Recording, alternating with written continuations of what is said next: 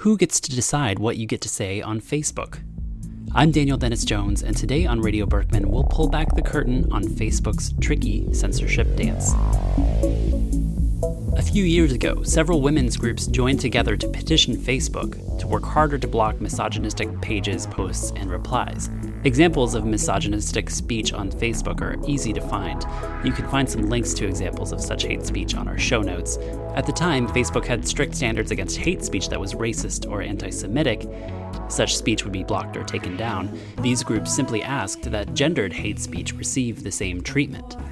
It was ironic, people said, that Facebook would commonly take down photos of women breastfeeding in response to complaints.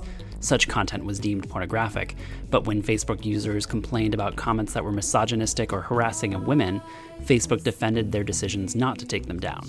Their reasoning was one of semantics. Comments that described gendered violence didn't actually threaten violence, they would argue.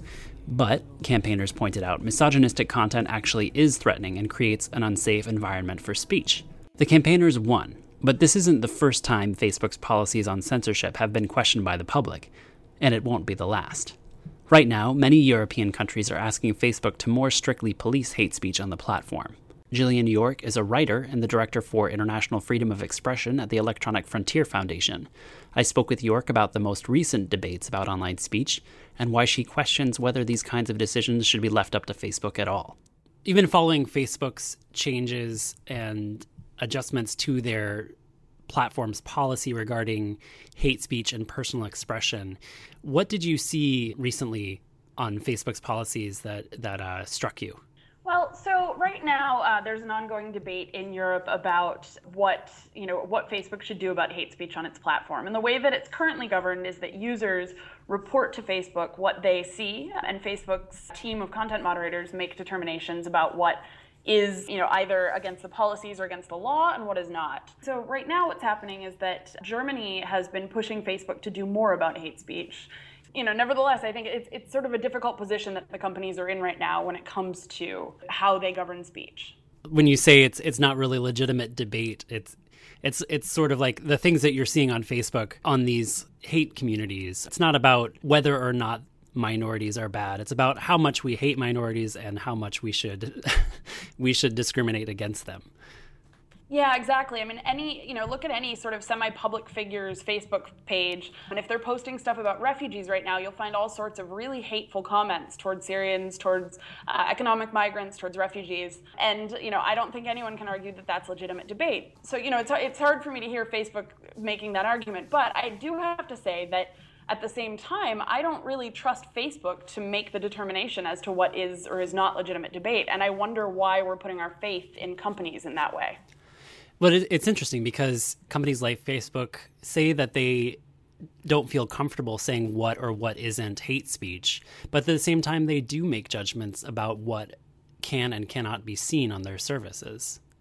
Yeah, absolutely. Uh, all of these companies, and I, am looking at Facebook's right now, have kind of intricate rules around what can and cannot be posted. And so Facebook bans all sorts of things like direct threats, self injury, um, dangerous and, and, terrorist organizations. Um, and then the one that really interests me is their policy on nudity. You know, they, they released this new set of community standards last year that were written a little bit more in detail. And, and would you mind if I read just a little bit of this? Absolutely. Go ahead.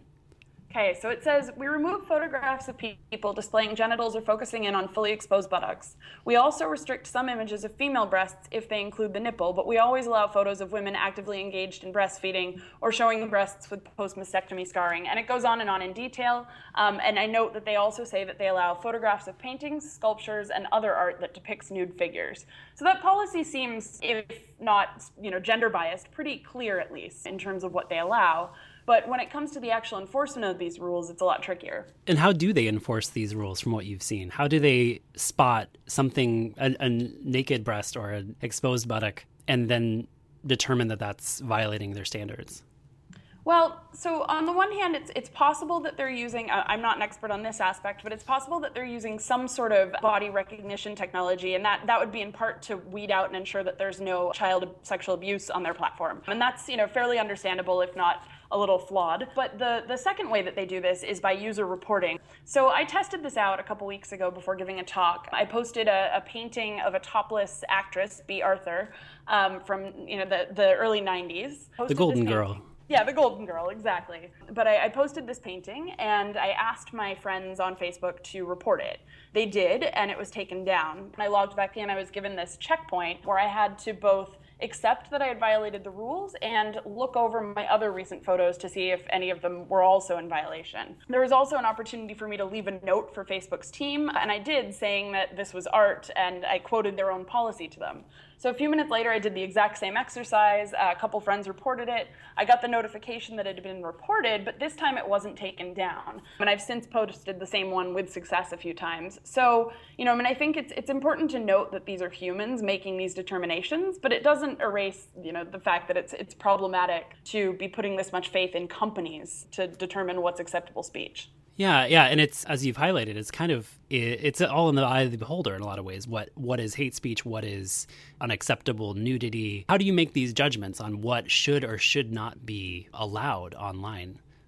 Yeah, well, I mean, I think I think we start by thinking about the damage of the content for one thing. I mean, and I know you know in the U.S. that's sometimes dangerous thinking, but if we're working within the framework that we have, which is that companies are going to restrict speech, then I think it, you know the useful advocacy you know in trying to to get them to shift those policies is by looking at what the actual content is. And so I note that in, in the nudity policy, they say that they restrict the display of nudity because some audiences within their global community may be sensitive to this type of content, particularly because of their cultural background or age. When I look at that, you know, I think, okay, I, am familiar from working at the Berkman Center in the past um, as to what governments are actually censoring nude images, and it's very, very few.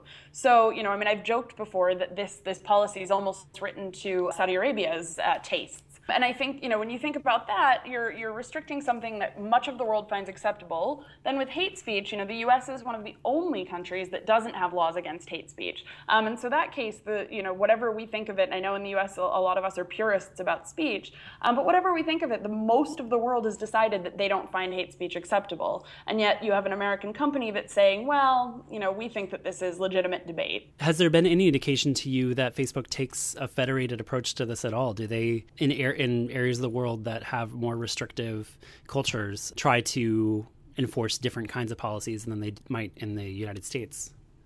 So yes and no. I mean, they do in the sense that they respond to government requests for content takedowns. Um, and that information is public. They have a transparency report. Most of the companies do this. So if a, if a government or a local police or whatever, if somebody legitimately submits a request, and some of it I think has to be done through certain globally agreed on systems, but if those requests are submitted, Facebook looks at them and they can take content down. So that is one way in which the standards are enforced differently. But in terms of the community standards, I actually, you know, I, I don't have any evidence to that. And I think that what's really happening here is that there's we're sort of settling in on what's uh, kind of a, been described as a global speech standard where all of these companies have kind of a generally agreed upon i mean they vary a little bit. Twitter allows nudity for example but kind of a globally agreed on sense of morality or, or, or, standard of speech. And i think that's kind of dangerous that we're putting that in the hands of a handful of silicon valley companies. Well it's interesting. It seems very different depending on the platform that you're using. And the perception of legitimacy is different on Reddit than it is on Twitter, than it is on Facebook. And there's uh, specifically with Reddit, uh, a lot of the backlash came because people within Reddit viewed themselves as not just the part of the community that is creating the content, but also a, a, kind of that they had some power in deciding some of the policy. When the when the community itself, when the people who are part of the community decide that they need to have standards? Is it different than a, the, the people who are actually running the nuts and bolts of the community trying to enforce standards?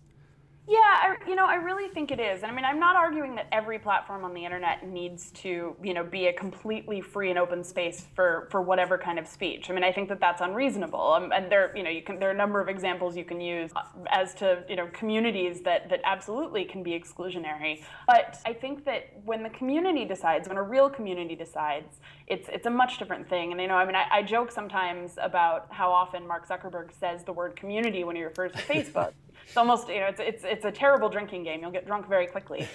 but you know I think that it's it's scary. That's what's kind of scary to see community standards as if as if anybody but Facebook's top level policy officials have agreed on these. I think it's much more acceptable when it's sort of in some sort of democratic fashion. Uh, is is that the problem that they're actually making these decisions unilaterally as and, and and making these gestures towards Facebook's community and asking them for input, but ultimately making the decision themselves? Yeah, I mean, I think I, I do think that that's a, a really big part of it that the users just have no say. I mean, I also think like the the sort of flouting of allowing certain types of hate speech on their platform when most of the world has has kind of democratically agreed on on what's appropriate. I mean, I and I know again this is tricky from an American perspective, but it's still it's if it's if it wants to be a global platform as it says it is, and it makes decisions about what it thinks is globally acceptable when it comes to other things like nudity, then you would think that it would try to listen to the community when it comes to to other issues.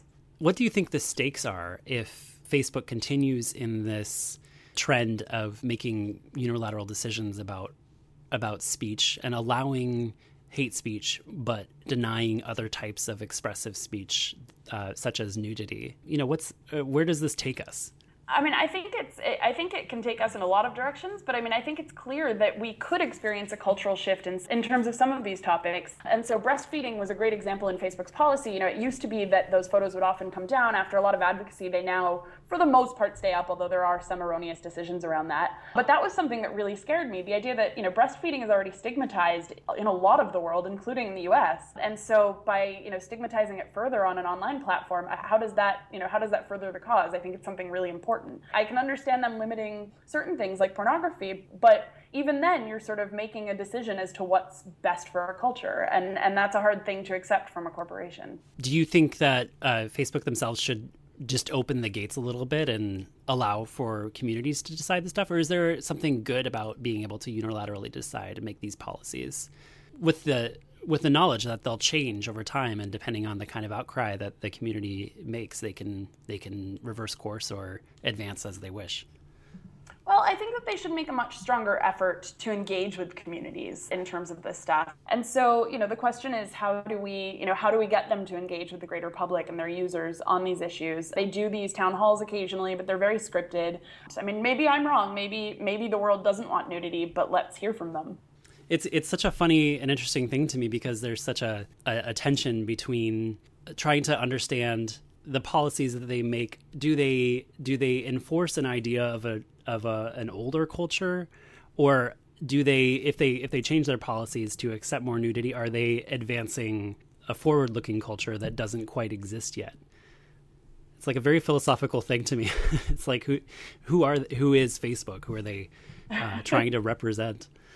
Yeah, no, I mean, I think that that's a really that's a really interesting question. It's interesting to think about, you know, who else has historically governed speech. Uh, you know, the church, the state, but there are other entities as well, and that's something that, that I've I've started thinking about in, in context of this too. I mean, we know the history of why women are covered up and men do not have to be so. I mean, similar in a lot of cultures, but then there are a lot of cultures where it's not the case. And so there's also sort of an inherent Western bias to where Facebook's coming from, which is, I, I, suppose, less surprising. It is really interesting to dig into, and and what who do they represent, and what happens also as the company gets older and you know perhaps even changes hands. How does mm. how will that shift? Well, thank you very much, Jill. Yeah, thank you for having me. My pleasure. Jillian York is a writer and the director for International Freedom of Expression at the Electronic Frontier Foundation. You can find out more about her and the topic of this show at our show notes at cyber.law.harvard.edu. This week's episode of Radio Berkman was produced by me, Daniel Dennis Jones, with Elizabeth Gillis at the Berkman Center for Internet and Society at Harvard University in Cambridge, Massachusetts.